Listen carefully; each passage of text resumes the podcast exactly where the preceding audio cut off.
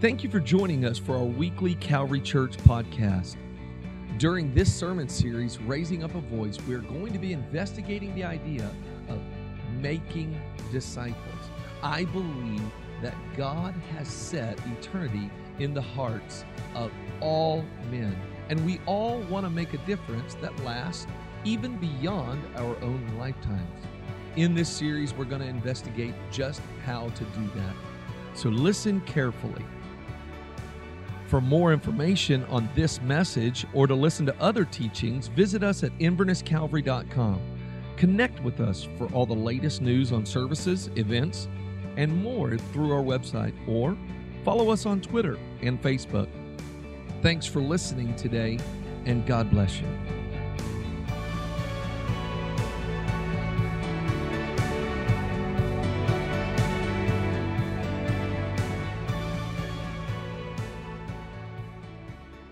Well, if you have your Bible, I want you to turn to uh, 2 Kings chapter 2. 2 Kings chapter 2. I'm going to share a message with you in this series, continuing in the series called Raising Up a Voice.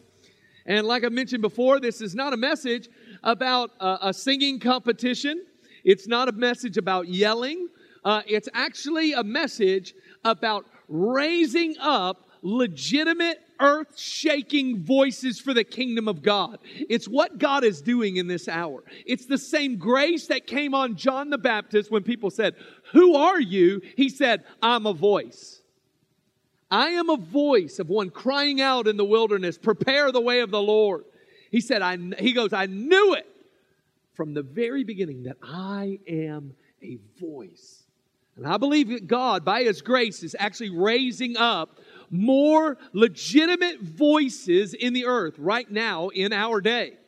People who come seemingly out of nowhere or in a place that is where there is way more trees than people. That Citrus County, in case you don't know, only about 50% of our land is de- even able to be developed, which is glorious. That's why it makes it such a, a nature and eco, eco uh, destination. It's wonderful but it, it keeps us a little bit isolated as well. But I believe that God is doing something powerful among us and literally raising up voices. But we need to understand what our role is uh, in that process. You see, uh, 1 Corinthians chapter 4, the Apostle Paul said this to the Corinthian church. He says, For though you might have 10,000 instructors in Christ, you do not have many fathers. For in Christ Jesus I've begotten you through the gospel. He's saying, listen, you'll have a lot of people who want to just teach you the principles that are from God's word, and you'll probably get some good things. But there are very few people released that will take you from the moment of birth till you're launched in your calling. And I believe that's what God is raising up in this hour. People who will say, I will give my life to seeing someone changed by the grace and the power of God, and I will walk them through till they are launched into their calling. I believe that's what God is calling us to. And you say, well, I'm not sure about that. Well, Matthew chapter 28, can, can we just trust in the words of Jesus? Uh, Jesus said, and he, after he, his resurrection, he said, All authority has been given to me in heaven and earth. Go therefore and what? Make disciples of all the nations, baptizing them in the name of the Father, Son, and the Holy Spirit, teaching them to observe all things that I've commanded you. And I am with you always, even to the end of the age. He says, listen, our calling is to actually make disciples. That doesn't say make converts, although conversions are awesome. We want to make disciples.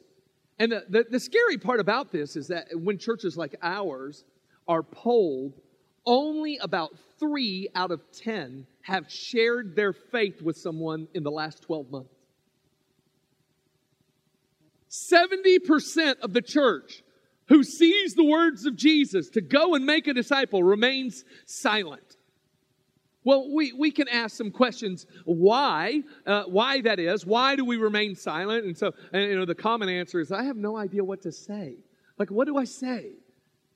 You know, some of us are a little bit afraid about how people will receive us.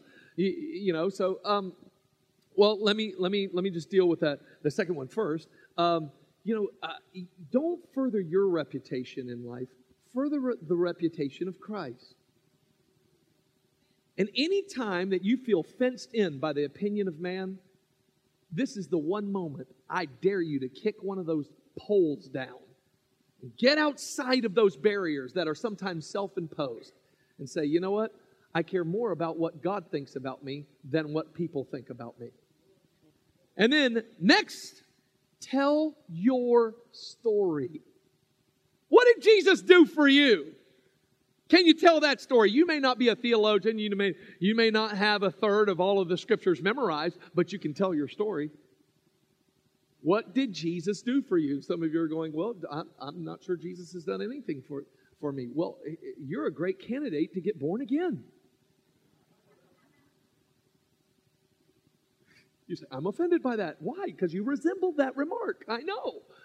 We need to be all changed by Jesus. And when He changes us, we can tell that story. I used to be, and now I am. And whatever He did for me, He'll do for you. How easy is that? And then we say, by the way, are you sick? And we're like, yeah, I got this little tennis elbow. Would you like God to heal it? Yeah. All right, that's why I'm here. You're like, whoa, now you're stretching me. I know, because we're called to make disciples. We're called to be fathers. And fathers take responsibility for the generation that's coming behind them. And we as a church must take responsibility for the people who are in our community. It's what God is calling us to. But how do we do this? How do we make this transition? Because there's this little bit of a, a mentality that keeps us trapped, and that it kind of comes off a little bit as like false humility. False humility says, you know what, I'm I'm just a servant. By the way, great to be a servant. But you know you have a higher calling in Christ? You're called positionally to be a son. You're called to be a son or a daughter of God with the heart of a servant.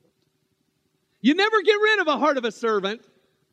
Matter of fact, Paul calls himself a bond servant. That means somebody who serves because of love.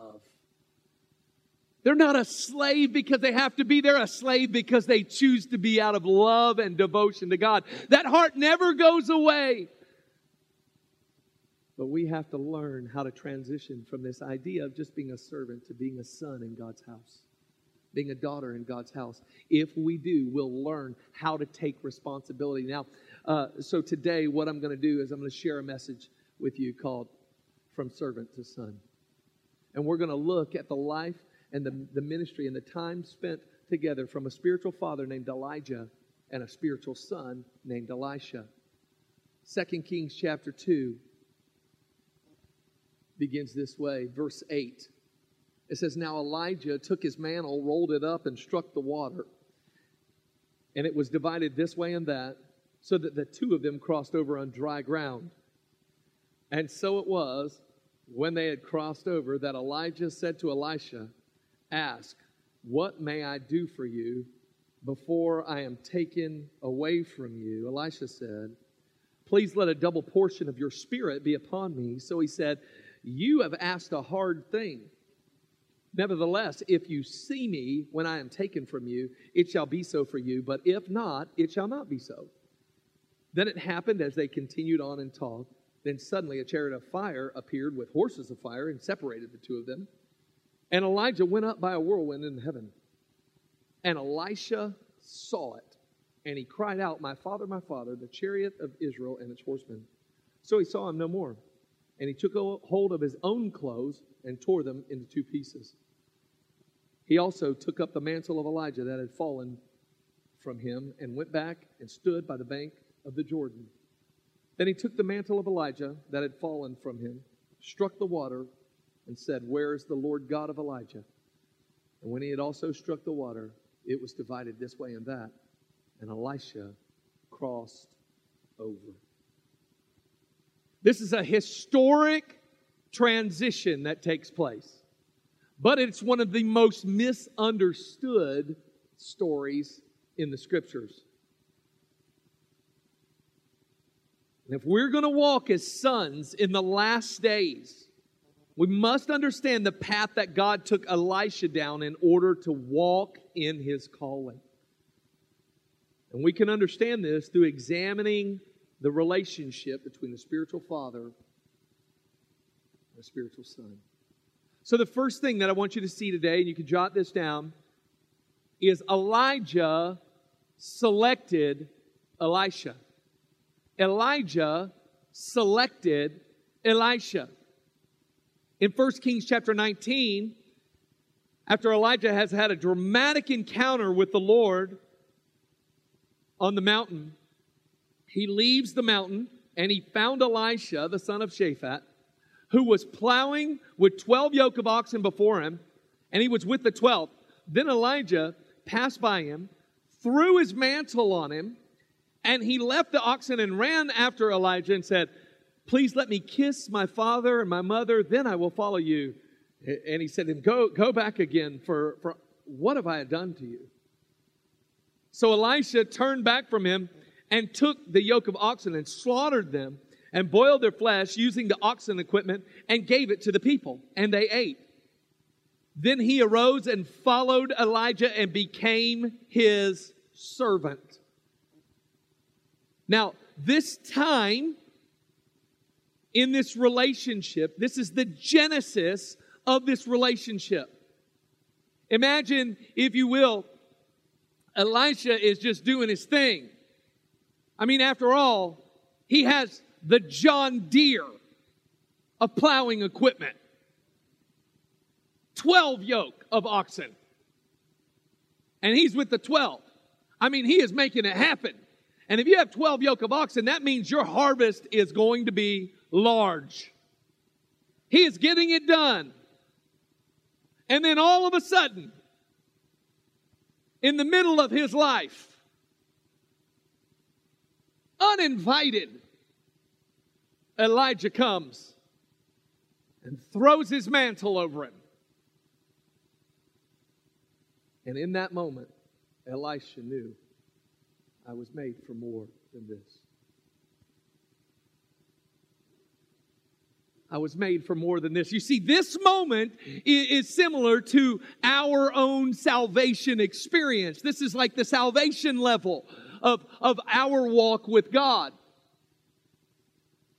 You see, God chose you. I don't know if it was for you like it was for me, but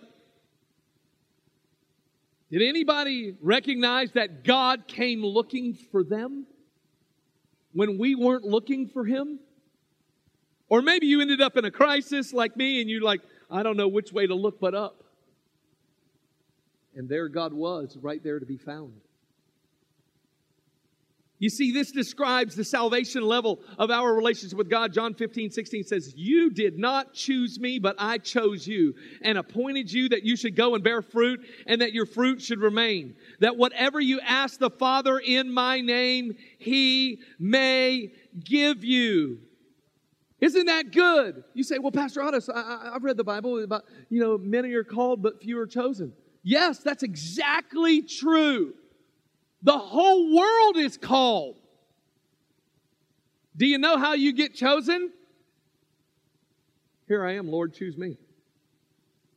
Here I am, Lord, choose me. And you know what the Lord does in that moment? I choose you.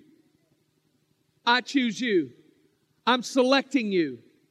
You had your whole life going the way that you thought it should be going, and then God comes with a mantle of grace that comes through Christ, and He throws it over you. Do not ever fall into the trap of thinking that you somehow had a major role to play in all of this.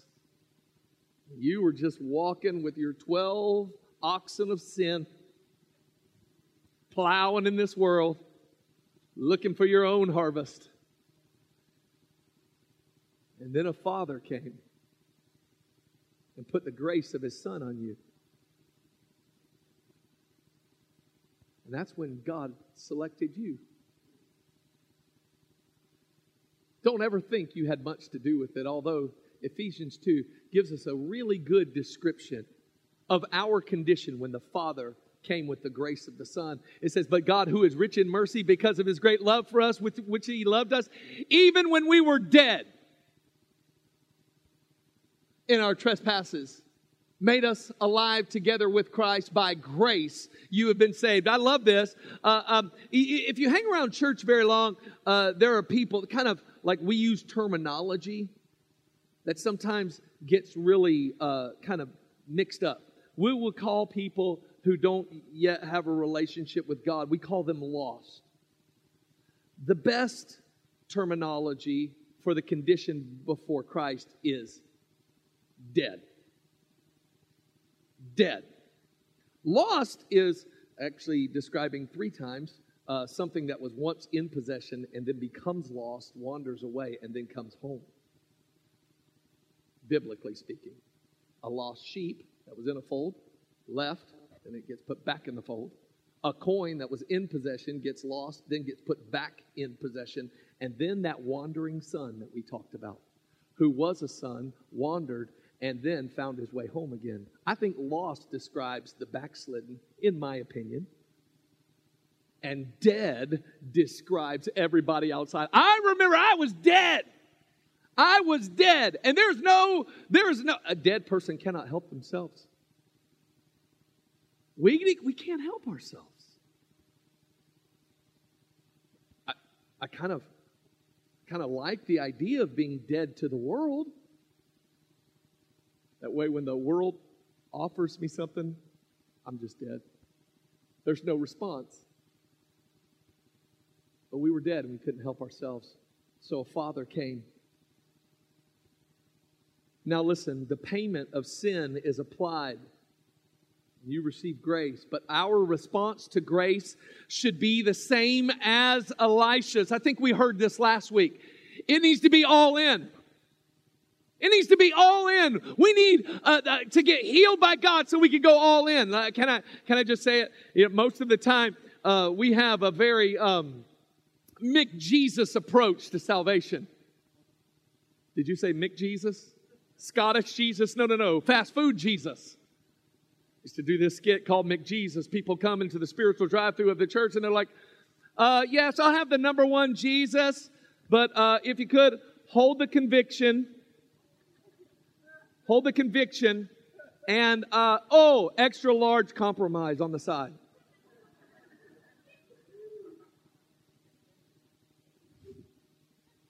Oh, please, no, no holiness, no holiness. Oh, I can't. Uh, oh, I can't eat that holiness. And we kind of have that approach to God. You know, we come and we receive grace, but we're like, uh, can, I, can I bring these 12 oxen? They're worth a lot. This cart, I just got it.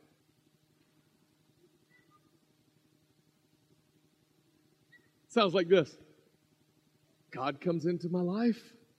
Lord, I just got this boyfriend. I know he's not saved. Can I bring him? I don't know what your situation is, but here's what I find. I find that most people's response to the grace that comes on our life is not like Elisha's. And here's what we need to do as the church if we're going to live like sons, we need to look at the oxen and look at the cart and we say, That thing, I'm going to set that thing on fire and I'm going to take everything that was in my life and give it to God as an offering. And my salvation experience is going to feed everyone around me because that's what happened. Elisha throws a huge barbecue on his past. Everybody eats and is filled. When Elisha is changed from dead to servant. Can I just ask this question? How many people in your life have feasted from the salvation that's come? It's what God is calling us to do. So, in this process of becoming a servant, we need to first realize that God has selected us. And the second stage of this relationship, Elisha begins to serve Elijah. Let's walk through 2 Kings chapter, beginning in verse 1, 2 Kings chapter 2. It says this, and it came to pass when the Lord was about to take Elijah to heaven by whirlwind, that Elijah went to Elisha from Gilgal. Then Elijah said to Elisha, Stay here, please, for the Lord has sent me on to Bethel. But Elisha said, As long as the Lord lives and as your soul lives, I will not leave you. So they went down to Bethel. Now the sons of the prophets who were at Bethel came out to Elisha and said to him, Do you know that the Lord will take away your master from over you today? And he said, Yes, I know. Be quiet.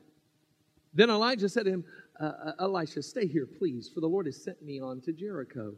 But he said, as, as the Lord lives and as your soul lives, I will not leave you. So they came to Jericho. Now the sons of the prophets who were at Jericho came to Elisha and said to him, Do you know that the Lord will take away your master from over you today? So he said, Yes, I know. Keep silent. Then Elijah said to him, Stay here, for the Lord has sent me on to the Jordan. But he said, As long as the Lord lives and your soul lives, I will not leave you. So the two of them went on. So they're on this major journey.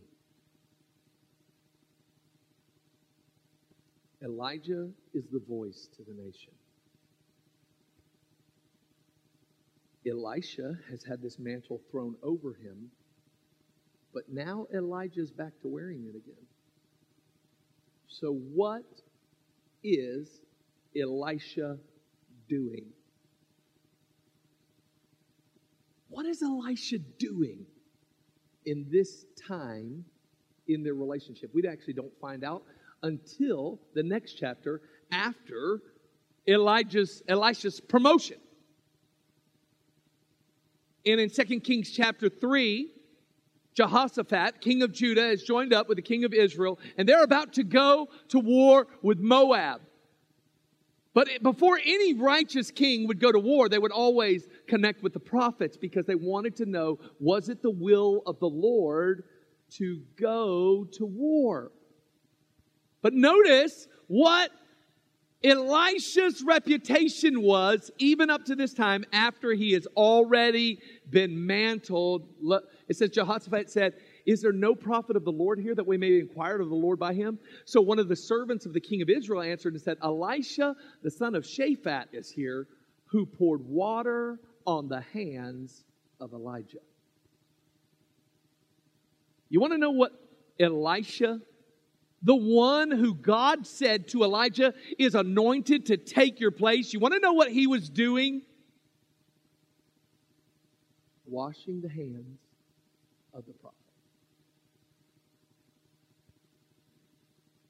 washing the hands of the prophet.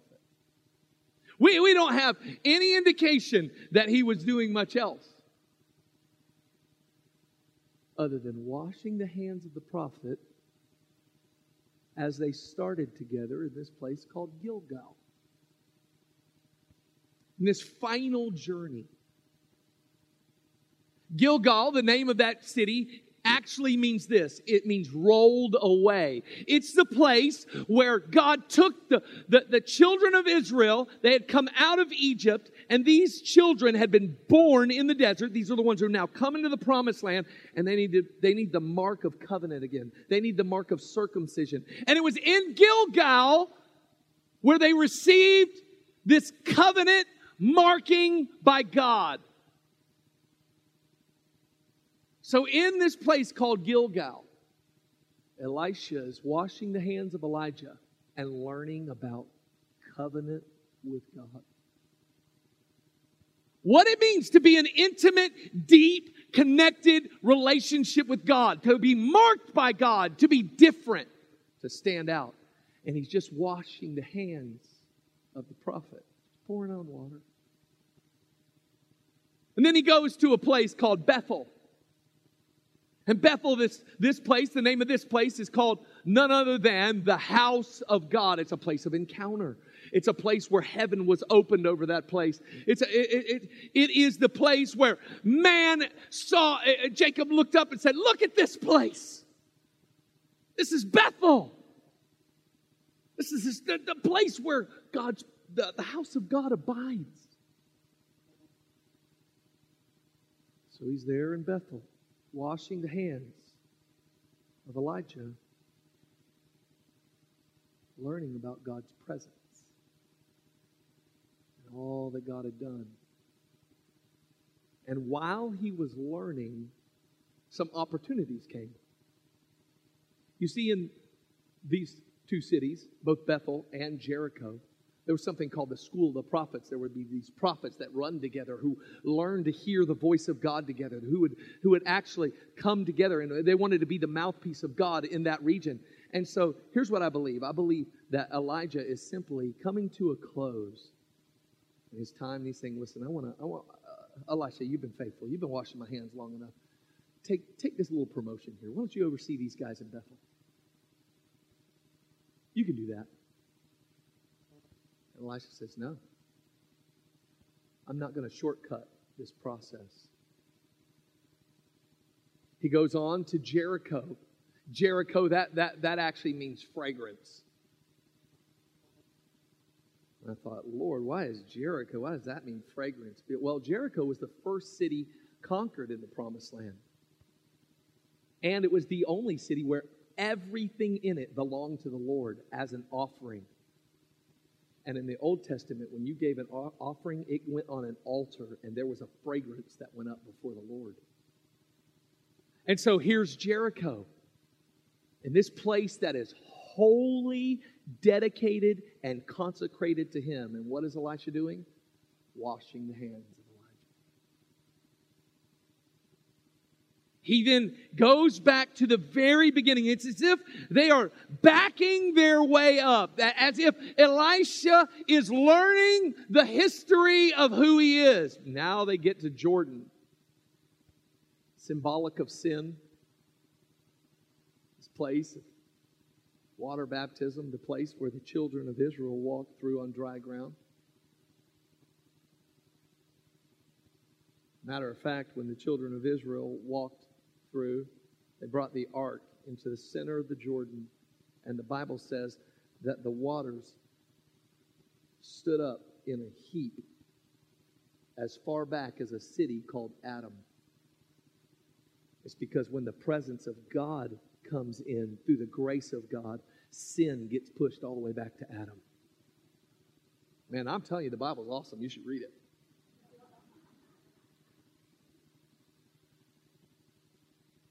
And so he's washing the hands of Elijah. He is serving.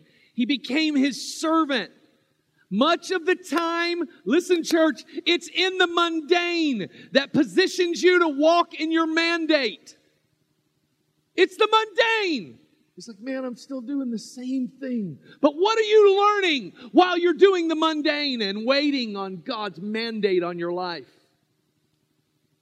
I know in our culture we just think, man, I'm called, therefore I need a I need a stage, I need a microphone. Uh, sure enough, I don't know how, but CNN's going to show up and they're going to interview me. Why? Cuz I'm awesome. This is what we think. Instead of saying yes to the process and just washing hands while we learn about the things of God. Pouring water on. He's learning about covenant. He's learning about God's presence. He's learning about how God steps in and pulls down walls. He's learning about how God pushes sin back, and all he's doing is washing hands. That's what it looks like on the outside, but on the inside, something is beginning to stir.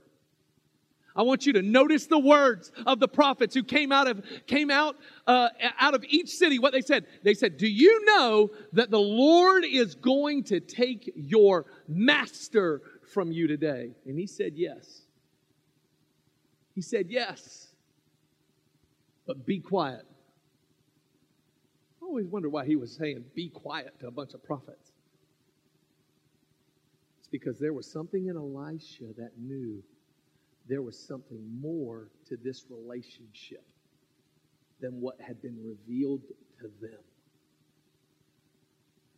he's washing his hands and he's living in the mundane. And he's saying i know there's more but i'm, I'm just going to i'm going to keep doing and being faithful with what god has put right in front of me. In luke 16 jesus uh, uh, uh, gives us this principle in the new testament in verse 10, it says, He who is faithful with what is least will also be faithful in much, and he who is unjust in what is uh, uh, and what is least is also unjust in much.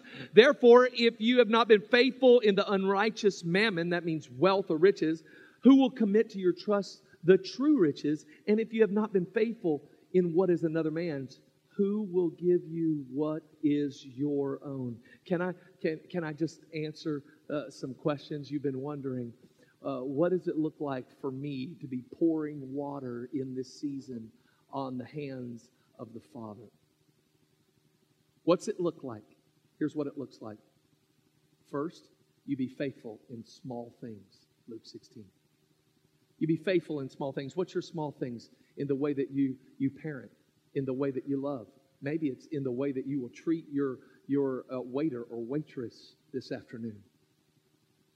Maybe it's, it's how you respond when you get cut off in traffic. Maybe it's the way that you behave when you thought you were getting in the fastest line at the grocery store, but you did not know that you had the niece of sloth. Whew.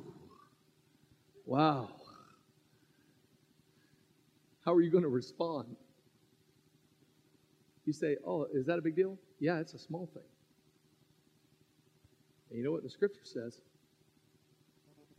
You know what the reward for being faithful in small things is? More. It's much. You say, God isn't interested in the details. Uh, read the Bible.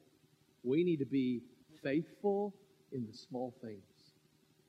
You just pour the water on his hands. Whatever he's putting his hands to, you just pour some water on that. It's small things. How about the next one? Money. Second area, money. You said you had to go there, Pastor. You had me smiling this whole sermon until you brought that one up. I didn't. Jesus did. Luke 16, blame him. He said this.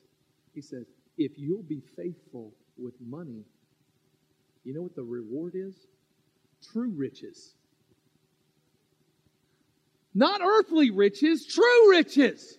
Do you know what true riches is? That's souls. That's the things that you can take to heaven. People. God says, if you can learn to be faithful with money, the Father will trust you with true riches. You say, Well, I don't have enough money to be tested in that area. And be very careful here, because I don't want to offend anybody. But you never will.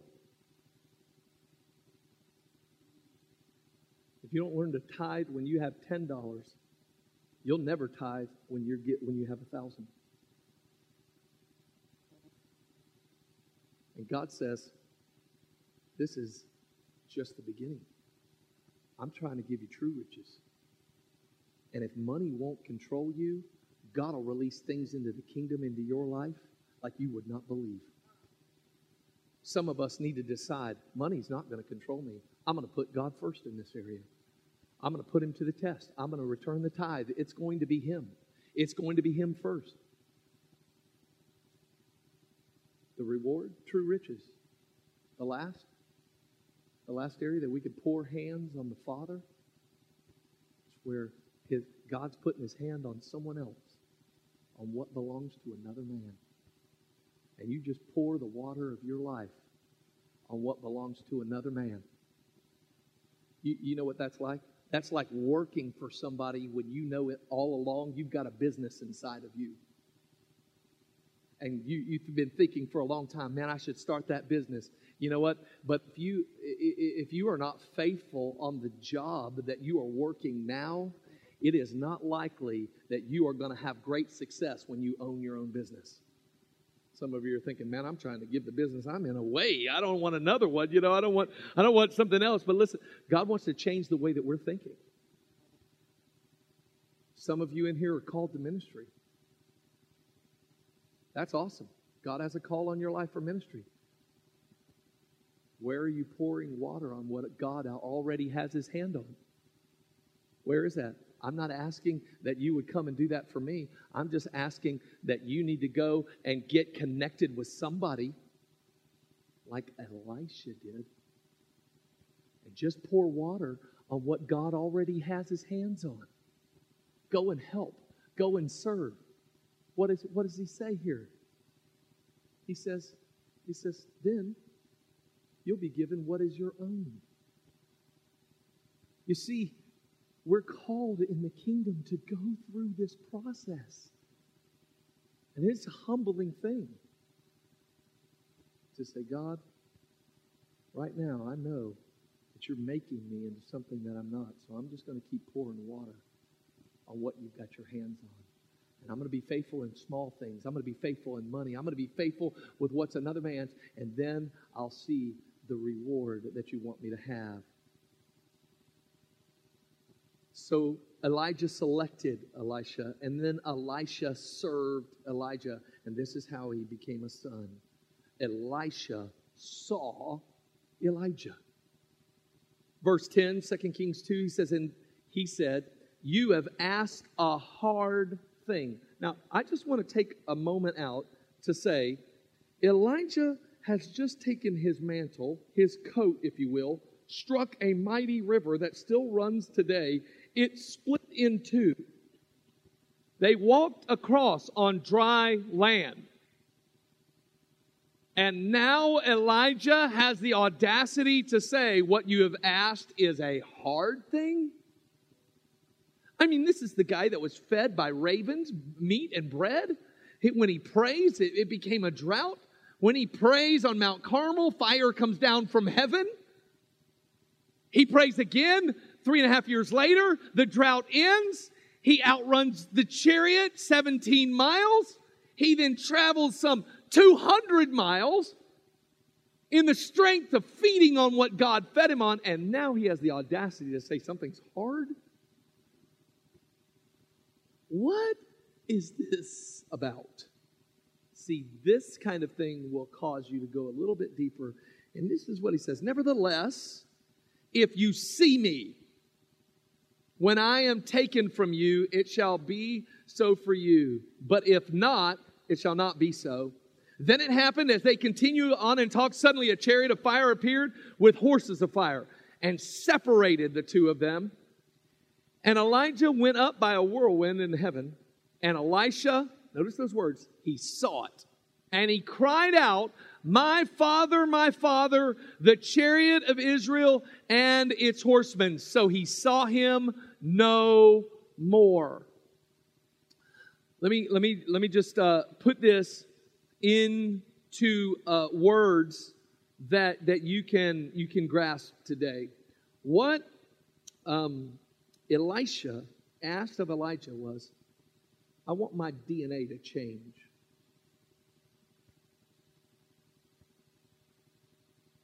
I don't want to be the son of Shaphat anymore. I want to be the son of Elijah. And do you know what Elijah's response was? He said, Yeah, that's hard. But if you see me when God shows up, that kind of miracle takes God. Then you'll have it if you see me. You see, faithfulness positioned Elisha for adoption. And this is the first time in the scripture that Elisha calls Elijah father. Remember what the prophets called him? Master. Elisha does not say, Master, my master, the chariots of Israel. He says, Father, my father, the chariots have come. This is the, the part where the double portion would fall to Elisha. Now, this is the part that's been really messed up in the church for a long time. because we just we're just really Western thinkers, so we think double means twice as much. But everything, even from Genesis, has been all about a family. And here we are with a spiritual father and a spiritual son. So this is about family. And to a Jew, when a son asks for a double portion, he's saying, I want the firstborn son's portion. Remember a couple of weeks ago, I shared on the wandering son, and there was an older son and a younger son, and the older son got a double portion and stayed, and the younger son got a third of all and left and squandered it.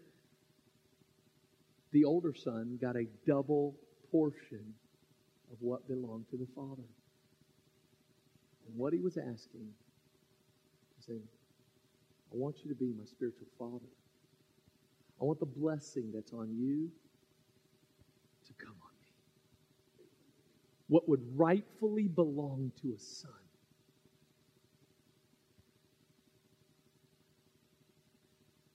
I, my prayer for Calvary is that I hope that we would begin to pray the same thing. You say, why would we pray the same thing? Because this story reminds me of Luke chapter 24. After Jesus had been raised from the dead, and he begins to speak to his, his disciples. And this is what he says in Luke chapter 24. He says, and then he opened their minds and they could, they could understand the scriptures. He told them, This is what's risen, written. The Messiah will suffer and rise from the dead on the third day, and repentance for the forgiveness of sins will be preached in his name to all nations, beginning at Jerusalem. You are witnesses of these things. I am going to send you what my Father has promised. But stay in the city until you've been clothed from on high. So when he had led them out of the vicinity of Bethany, he lifted up his hands and he blessed them. While he was blessing them, he left them and was taken up into heaven. Then they worshiped him and returned to Jerusalem with great joy. This story ought to sound exactly like 2 Kings chapter 2.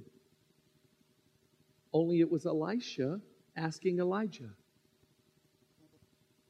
And here we have Jesus blessing 11 sons for the first time. He goes up into heaven, and then 10 days after this, on the day of Pentecost, which, by the way, is today,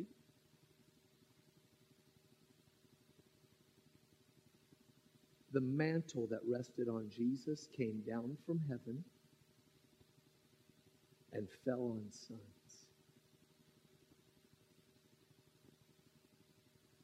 And when it happened, what did they have to do? They had to be there.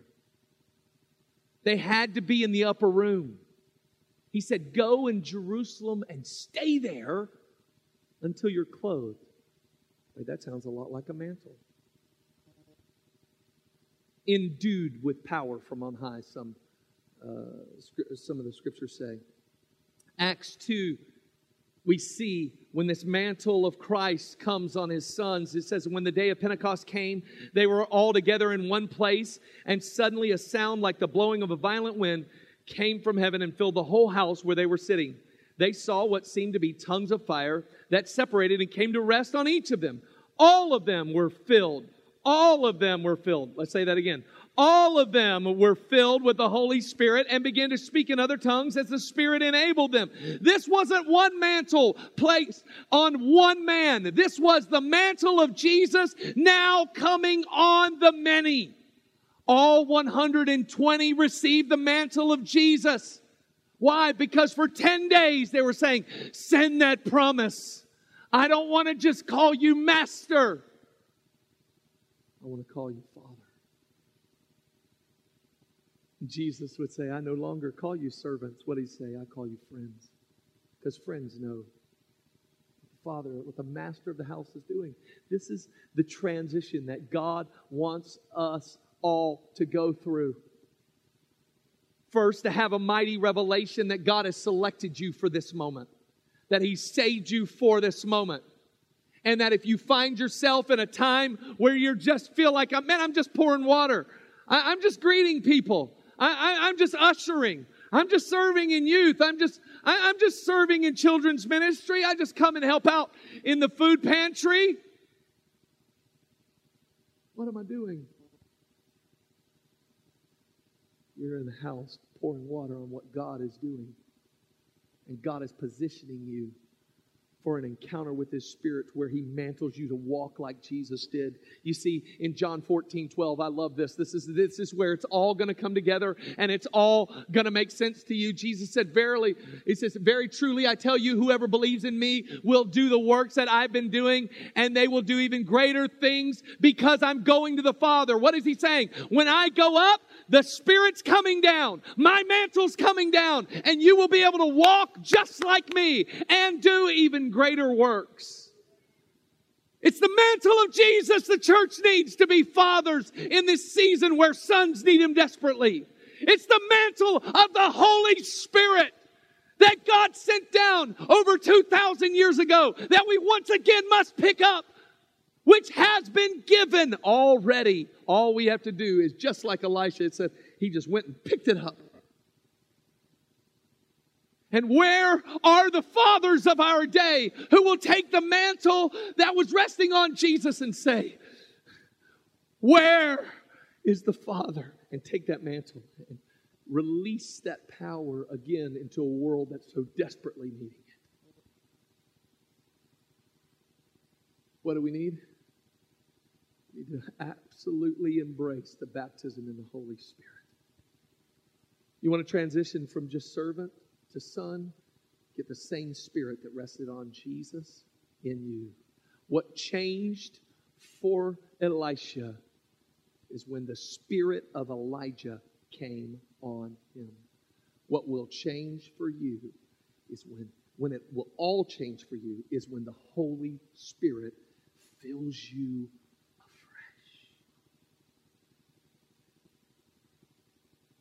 then we'll begin. Say, man, it's not me, but God's Spirit in me. Is there something in you that when you read the Gospels, you go, oh, I want to do that? That's the same thing that was stirring in Elisha as he was pouring water on the hands of Elijah. I believe God is awakening a hunger in the church to actually live and, and walk out the, the, the deeds, the good works of the Father. He's going to begin to release us in power again as we participate in the greatest awakening this world has ever seen.